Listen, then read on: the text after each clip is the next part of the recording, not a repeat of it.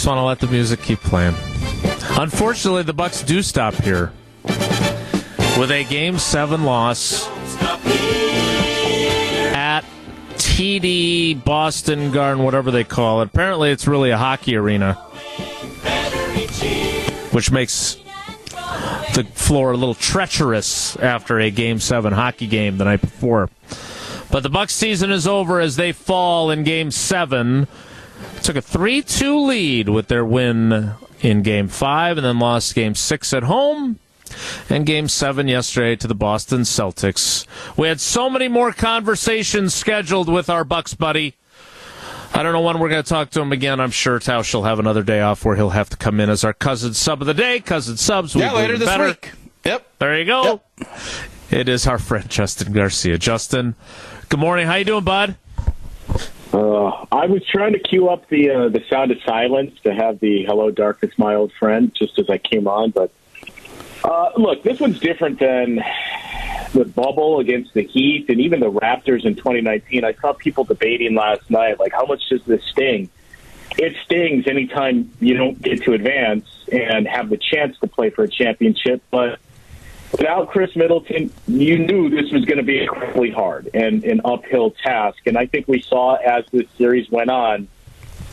Look, the Celtics were the better team without Middleton, and the fact that the Bucks even got to a game seven when as the series went on, they were clearly undermanned and not the better team when they weren't full strength. That to itself is, is a testament to just the fight in this team to defend the championship. Never underestimate the heart of a champion. Someone once told me. Yeah, Uh, I G believe that was. I, I, I, I found out recently that uh, that was Rudy Tomjanovich who said it before Tausch, which was a little surprising. Yeah, he did. uh, in like 1994. Big ups to 1994. Rudy.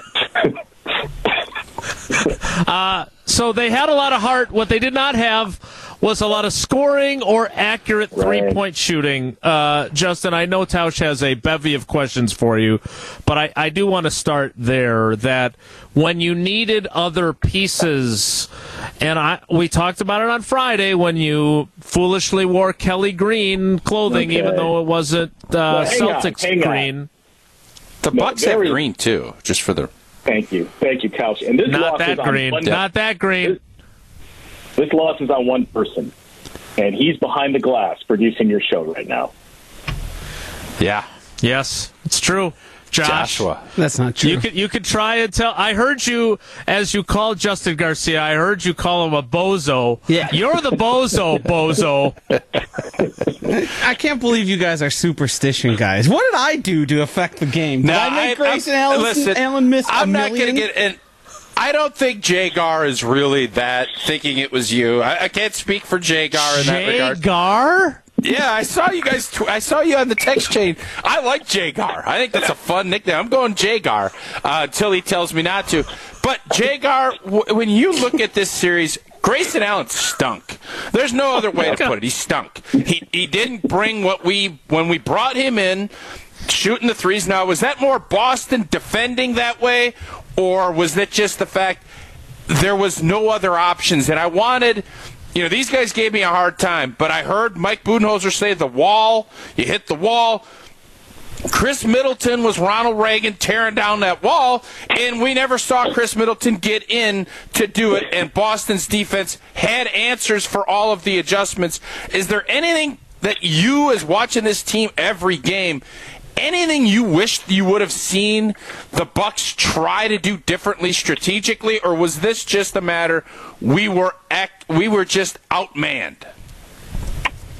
Um, well, I think a large part of it is, is the latter. They were just outmanned, and I think what we saw, and look, we learned this last year. The the small minority out there that still doesn't think Khris Middleton is all that good. You saw how he closed out the Heat in Game One.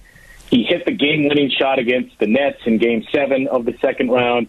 He had a 20-point quarter to help you close out the Hawks without Giannis. He had a 40-point game in the finals. He's good. And I think what we saw here is he's kind of the hairpin for this team in that, you know, look at the backcourt. And I know people were calling for Jevon Carter to play. Jevon Carter, do you trust him defensively more than Grayson Allen? Absolutely.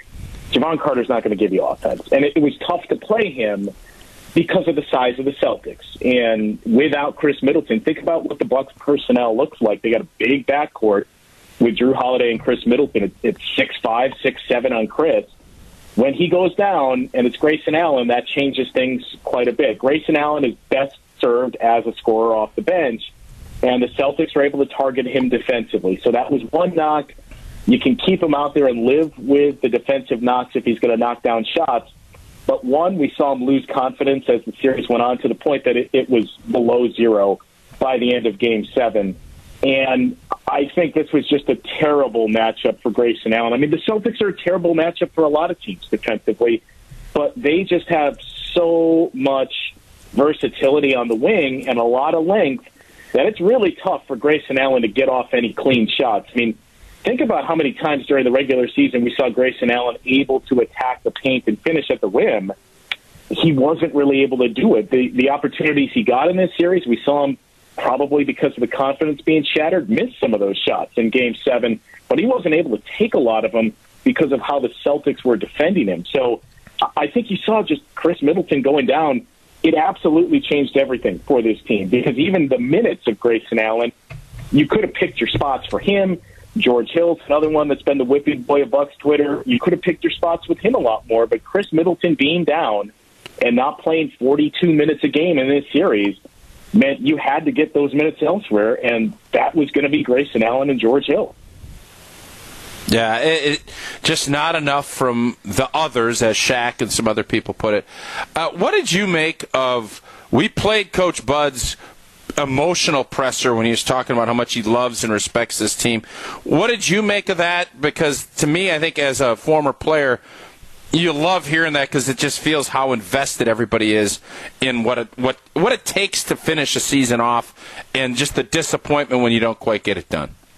Yeah, I wasn't surprised. I mean, we heard the same thing from him uh, two years ago in the bubble when they went out against the Miami Heat. That it's a really, really close group. Obviously, Bud and his staff, but how much the players bought in from day one. And uh, you know, Giannis has a great close relationship with Bud. All of these guys do, and and Jrue Holiday has talked about how much Buck changed things for him too. And when he arrived here, uh, PJ Tucker talked about this too. That you know it's frustrating at first when you come in and you want to play every single game, but you see the way that this staff and Bud specifically takes care of the players' bodies. That it's it's definitely a two way street. That that Bud loves these guys and, vice versa. So I wasn't surprised that that was his emotion. You knew you knew as soon as the game ended, we were going to get two things from Bud wasn't going to take any questions before he said credit to the Boston Celtics. And you knew he was going to praise his players for the way that they played throughout this series. And that's my biggest takeaway, too, is, you know, the Bucks realistically were outplayed in five of these seven games this series. And whether or not that's because the Celtics or because of the injury, I think that's a large part of it. Maybe the Celtics are a better team even with Khris Middleton but they outplayed the Bucks for the majority of this series, and they could make a strong case. They should have won this series in five games. So mm-hmm. for the Bucks to extend this to seven without their second best player, maybe their best half court scorer, and a guy that here that historically has feasted on the Celtics, they still took it to seven. And, and when you got to, to Sunday, I'm sure most Bucks fans weren't super confident but you never know what's going to happen in the game seven. What the Celtics did, you can see the inverse. Look at what the Phoenix Suns did. You know, you could come out and be ice cold. And if you have a guy like Giannis, that means you have a chance. We saw that for the first 24 minutes of the game. But to me, there was really two things that, that separated here. The Celtics won the minutes early in the game that Jayson Tatum was out. And I think it was only two that he missed in the first half, but they were plus six in those two minutes, which you cannot have happen if you're the Bucks. And the way they closed the final minute of the first, second, and third quarters, it was a disaster for the Bucks. You were up by ten late in the first. You go into the second up by six. You were up in uh, late in the second quarter, and then again had a chance to tie or take the lead. You go into halftime down five. Same thing happened in the third quarter where the Celtics were plus ten at closing out the quarters. You needed to get every advantage you could get, and slowly but surely those just started to chip away as the game progressed. All right, so Jagar, what did you, you know, there's also the talk of PJ Tucker. He's mm-hmm. playing, and we all know what he meant to that championship team, but how much did they miss him in this series? I see.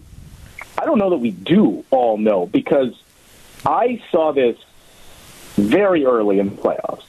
And granted, it's Twitter, but I saw this this narrative very early of Wes Matthews. He's an upgrade to PJ Tucker, or he's basically another PJ Tucker in what he's getting. And this is by no means to take away from what Wes Matthews has done. He has exceeded expectations. He has been tremendous for this team. Wesley Matthews is not PJ Tucker, and that's the point I was trying to get through to everyone from day one of the playoffs. Like, yes, this is working against the boss or against the Bulls. This will not hold up against the Celtics. PJ Tucker allowed you to play differently. He allowed you to play Giannis at the five, and, and people pointed out too. Well, well, Wes is a better shooter than PJ Tucker. I'm sorry, but they're basically the same shooter. I mean, when you look at numbers, uh, Wes was 18 of 45 on threes in the playoffs this year. PJ Tucker went 19 of 59. So by percentage, greater percentage, sure. Basically the same amount of shots he makes that they took in the postseason. Same by offensively. PJ Tucker allowed you to switch everything. If we go back to the midpoint of this series, where do the Bucks have success? When they switch on everything. They can't really do that with the personnel they have this year. And the difference in this series was the final four games. When Robert Williams was unavailable, it changed how the Celtics played. It meant more Derrick White. They played smaller. They stressed the perimeter on the Bucks, and that perimeter was very thin to begin with. But look, with a guy like PJ Tucker, you could match the Celtics playing small and just say, even without Khris, Giannis is our five, PJ Tucker's out there, Wes is out there, Jrue Holiday's out there, Pat Connaughton's out there, and we can switch on everything. That would have matched. Now, you still have issues offensively, but that would have matched everything the Celtics were doing on their offense, and that would have taken away some of those clean looks they were getting on three. So, look, PJ Tucker is not the reason they lost this series, but we all knew when PJ Tucker left for Miami, this has the chance to be a pretty gaping hole in the postseason, and I think that's what it proved to be. Mm. Jay Gar, Bozo, you got a couple more minutes for us? Can we come back with you? Because I had a question about Giannis and about where this team goes from here. You got some more time for us? Oh, how could I say no to that? Thanks, Bozo. More, more with our Bucks buddy Justin Garcia. Straight ahead, stick around. You're listening to Wilde and Tausch on 94.5 ESPN. Missed any of the show? Find us on Wisconsin On Demand wherever you get your podcasts. It's free, it's everywhere, and it's for you.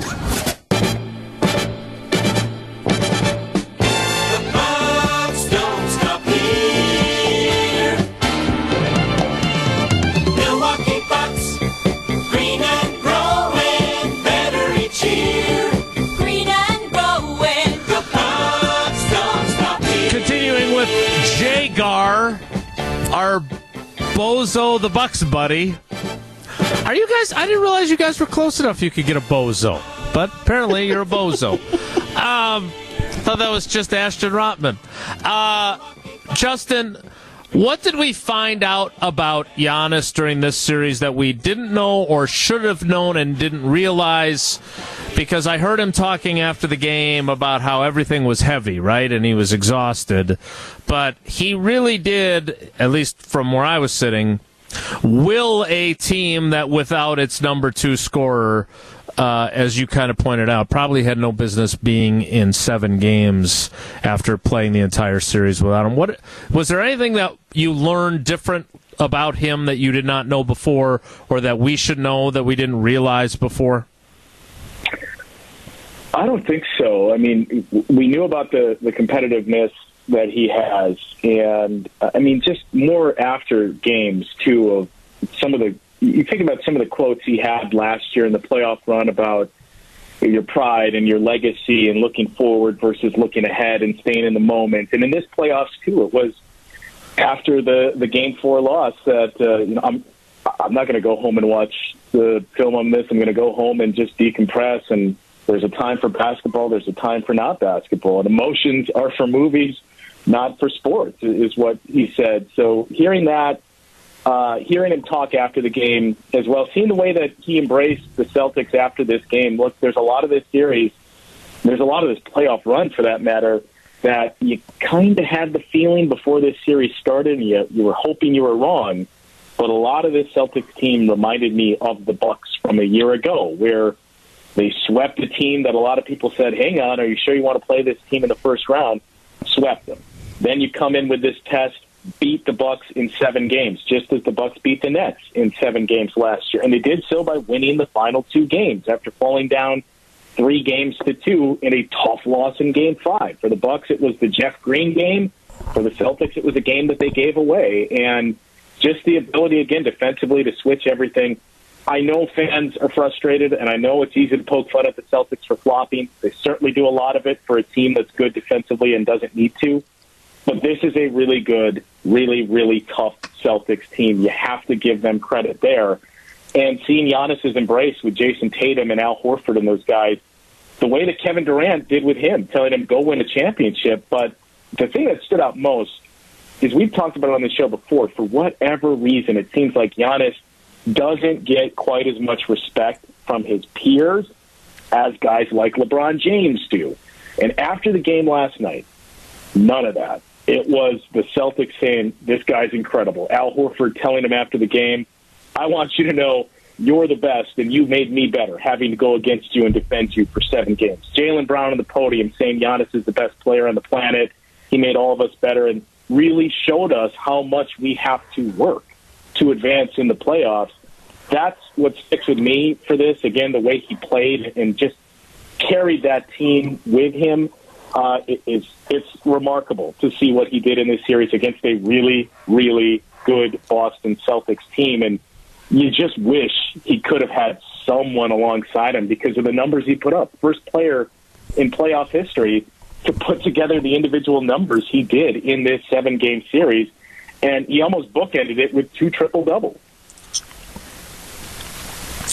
All right, Jagar, before we let you go, you heard Tausch's thoughts on Grayson Allen, who we already didn't like. We know that Fair, uh, from his fair. time at Duke. But his his criticism was accurate. So where do we go from here? Because as you mentioned, Twitter is Twitter, but there are plenty of folks that were expressing their frustration there, as they often do, and suggesting how major changes were in order. What do you think needs to happen, and what do you think is most likely to happen as we move forward? Because no team is ever the same. But when I do look at some of their options, and this is what happens when you do what they did to bring in Jrue Holiday, etc., uh, some of them were not ideal options. What do they need to do moving forward to get back to the finals? Um, well, look, I think you you bank on health, and if you have those three guys together, you're a really good team. Now you do have to add the surrounding pieces around them, and that's where it's going to be tough. I mean, I, I think the the issue the Bucks have is the thing they clearly need the most is wing depth, and the thing 29 other teams in the league need the most is wing depth. They do not have any financial flexibility here, so. You signed Grayson Allen to a two-year extension for, I believe, $19 million over those two years. It's a movable contract, sure. Uh, the only ones you would look at and say these are movable contracts are Grayson Allen. George Hill has one year left at $4 million. And then Brook Lopez is on an expiring deal as well with 13. The issue being, we saw the importance that Brook Lopez has on this team. And I do realize you got to start to plan for life after Brook Lopez. But this team's window you would think is still open. And he's an incredibly valuable piece to that. So they don't really have a whole lot they can do in terms of moving guys with those contracts that they have. Because of the way it's structured it's max contracts with Giannis and Khris and Jrue and then it's a lot of those deals that we talked about like Grayson Allen's 9 million George Hill's 4 million it's a lot of lower level deals that they have. And, and oh, by the way, Bobby Portis and Pat Connaughton can both opt out and become free agents. So I would expect the Bucks to retain both of those guys, but that just means your tax bill is going up quite a bit, and they've already uh, started the repeater tax moving forward. So they're going to be paying even more on this roster for the next few years. It makes the 24th pick in this draft very important. They do have their first rounder this year, but after this, it's basically gone either to the Pelicans or part of a, a pick swap with the Pelicans through 2027. So you either got to hit it on this first round pick or that's got to be part of a trade where it's negotiated after the fact. The Bucks can't move that pick. They could draft somebody and then trade that player, but you got to get some value with that first round pick this year. Justin, it's been great having your insight all off season or all season long going into the off season. Uh, I will we'll keep you abreast of Tausch's schedule for when you'll be on the Cousins sub rotation once again. but we really do appreciate Keep all your insights, open. man. See you later, guys. That is Justin Garcia, who, like Jaylen Brown and others said of Giannis, making them better makes us better when it comes to talking about the Bucks. We will kick off the 11 o'clock hour, and we will do so in two minutes. It's Wilde and Tausch.